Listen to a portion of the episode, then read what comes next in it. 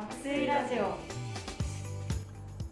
皆さんこんばんは。寝てないエンジニアの福地です。この番組は睡眠や脳機能について研究している人たち臨床現場でカウンセリングなどをしている人たちそして実際に睡眠にまつわる疑問や困りごとがある人たちが集まってざっくばらに睡眠について考えたり話したりするラジオです。睡眠をテーマに国内外のさまざまな研究や臨床現場の情報そして実際に睡眠を良くしたいと取り組んでいる人たちの実践について対話をしながら皆さんと一緒に睡眠について考えていきます。第31回は寝てないエンジニアの福地と睡眠勉強中の井上と子育て奮闘中の菅原がお送りしていきます。今回はパートナーとの暮らしと睡眠をテーマにお話ししていきます。よろしくお願いしますお願いしますお願いします、まさて今回のテーマ先ほど言ったようにパートナーとの暮らしと睡眠なのですがあの、まあ、前回子供あ子供との暮らしと睡眠だったと思うんですけど今回はパートナーとの暮らしと睡眠ということであの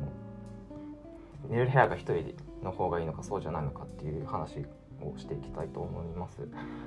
で僕まず僕の話なんですけど僕は割と一人で寝るっていうよりかはパートナーもいた方がすごく寝やすいんですよね。あのやっぱりそんなに安心するのか分かってないんですけど、まあ、パートナーの方がいた方時の方がやっぱ睡眠が取りやすくなってますがなんか僕の友人は逆にあの隣に人が全然ね人がいると全然寝れなくなったりとかするっていうお話をなんか前に聞いた聞いてて。まあ横の人がいる寝返りとかだったりあのまあまあいろいろ歯ぎしりとかいろいろな音が気になって寝れないっていったのお話も聞いたのですが、まあ、こういうことについてちょっと井上さんからあの学術的な話も含めてお話聞いていきたいなと思っていますがこちらはどうでしょうか？はいそうですね。あの一緒に眠るっていうところでなんかすごくその睡眠を考えるとその一人で眠るただ純粋にその人の睡眠を考えるっていうだけじゃなくて環境も一緒に考えた方がいいってなるとあの多くの方が誰かと一緒に寝てるっていうのがあるのかなと思って。であの論文でも面白い 論文が出ておりましてそのパートナーと寝てる時と一人で寝てる時の睡眠についてそのその人自身がどう感じているかっていう評価をした研究とかでは結構その何て言うんでしょうか主観的自分の気持ちとして自分の考えとしてあのパートナーと寝てる時の方が、はい、その一人で寝ている時よりも睡眠がなんだか睡眠についての評価であったりその気持ち心の健康面であったりの評価は高いっていう風な研究結果が出て、まあ、調査結果が出ていたり一方でその客観的その 実際の睡眠の質はどうかっていうところであのやっぱりあのさっきおっしゃってたようにあの誰かが動くと起きちゃったり、はい、あのあと何でしょうか？そうですね。なんかその一緒に寝てることで睡眠が妨げられることもまあある体験されてると思うんですけどそういったこともあるので、はい、実際その気持ち自分の評価としては睡眠が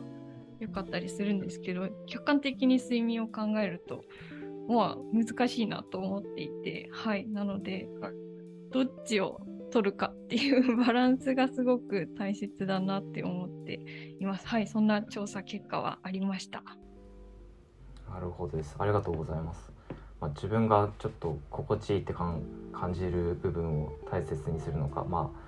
まあ、客観的に見たものを大切にするのかっていうちょっとバランスの取り方って難しいのかなっていうのもありつつ、まあ、そこは確かに大事なところですね。なんか実際にそのまあまあ、パートナーと一緒にいて寝れてる人はいいのかなと思うんですけど僕みたいなタイプの人は。それこそ僕の友人みたいなあの隣に誰かがいると寝れなかったりとかちょっと敏感になっちゃう人がいると思うんですけど、まあ、例えば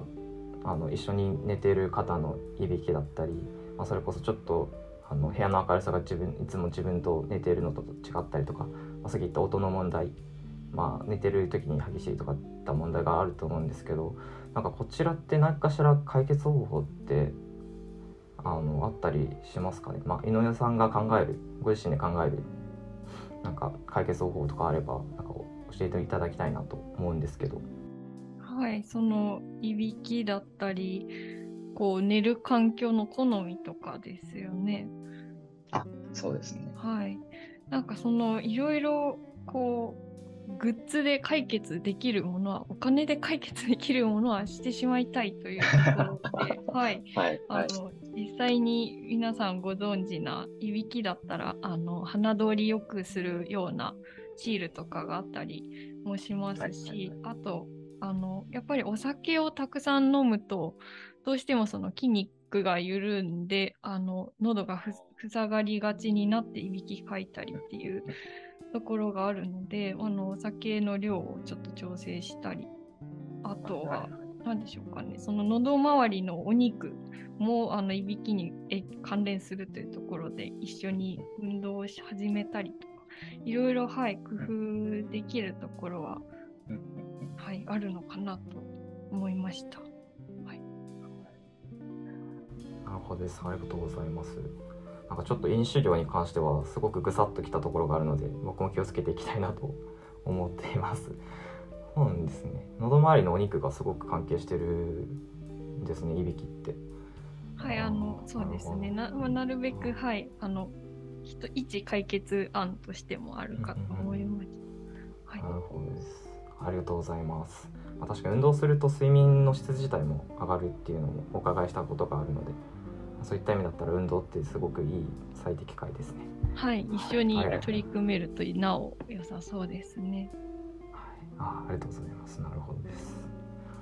そしたらなんか実際にその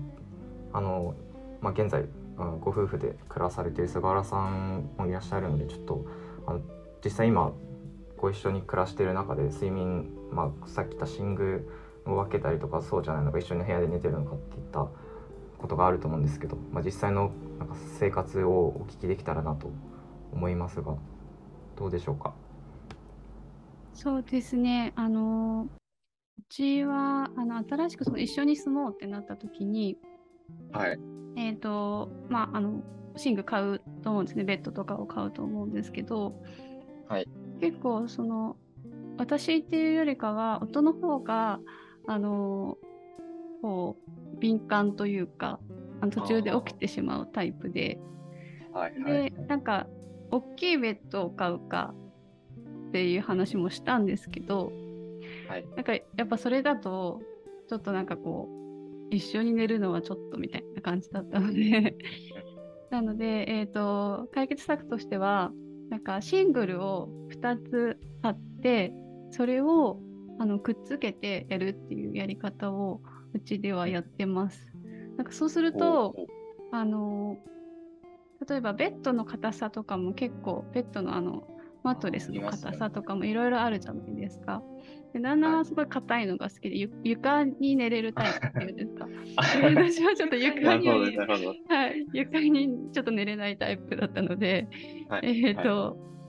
そうですね、その柔らかいマットレスの方がいいみたいな話にもなって、なので、えー、とそれぞれそのシングルなので自分の好きな硬さのマットレスをそれぞれ選んで、でそれをつなげて、で、はい。はい。えー、と一つのベッドにするっていうことで、あの振動とかも結構来ないですし、ちょっとさすがにいびきはあの聞こえちゃうんですけど、はい、でも結構なんかあの環境としては結構いいです。おすすめのあのやり方です。なるほどです。ありがとうございます。と旦那さんが床で寝れるっていう、さっき敏感って言ってたけど、なんかすごいなっていう 印象 印象なんですけど、まあ、でなんか聞いてて、あのその解決策いいなって思ったのが、あのやっぱりどうしても一緒に暮らしてる中で、なんか部屋を分けたりとかってすごくなんか寂しい気持ちになったりもするのかなと思思うところがあり、やっぱなんかそういう感じで、まあ、ベッドを自分たちが好きなベッドを選んで組み合わせるって形すごく素敵だなっていうのがあの僕はちょっと感じましたね。ありがとうございます。いやありがとうございますこちらこそ。なんかそれとなんか佐賀さんたちはそういう2人でいろいろあのまあ睡眠自分たちの睡眠の生活をお話しされたと思うんですけど、まあ僕がなかなかそういうさっき言ったすごいいいびきとか歯ぎしりとかっていうのって割とセンシティブな部分なのでなかなか言い出せないところもなんか申し訳ないなみたいな失礼になるかもしれないみたいな感じ言い出せないなみたいなのがあったんですけどやっぱそういう提案の仕方だったり話し合いができるのってすごくいいいいですね。なんかとにかうん。なんかこういうなんかあの、まあ、特にパートナーがいる方はなんかそういう話し合うための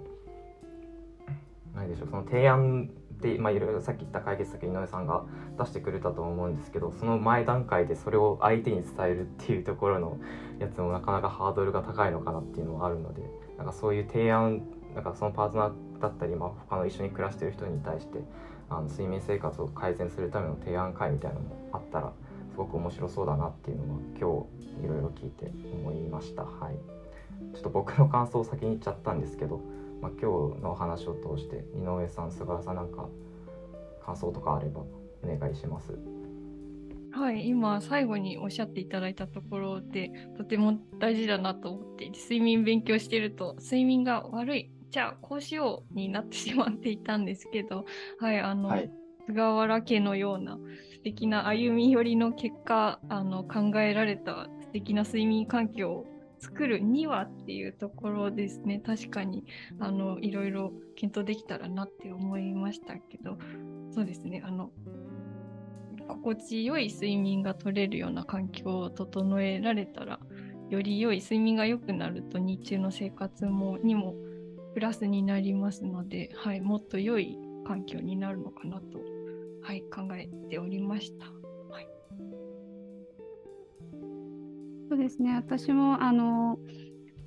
結構そのどう工夫すればいいのかっていうのを、まあ、お互い考えられればいいのかなっていうのはすごい今日の話を聞いて特に思いました。なんかいろいろなグッズもあるみたいですし、はい、なんかこういろいろ試してみて、あのやっぱり旦那のいびきは聞こえてしまうので、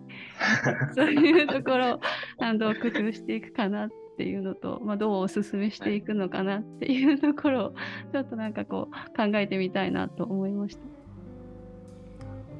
はい、お二人ありがとうございます。ことでそろそろじ時間となってまいりました。まあ今日いろいろお話ししたと思うんですけど、まああのまあ寝室あパートナーと一緒に寝るか寝ないかっていうのは確かに人次第的な問題はあるんですけど、いろいろどっちにもいいとこ悪いとこがあって、まあ、解決策も今日井上さんから提案をいただいたので、まあ、こういうのを生かしていきたいなと思います。はい。ということで今日のトークはここでおしまいになります。はい、皆さんあお聞きいただきありがとうございました。また次回よろしくお願いします。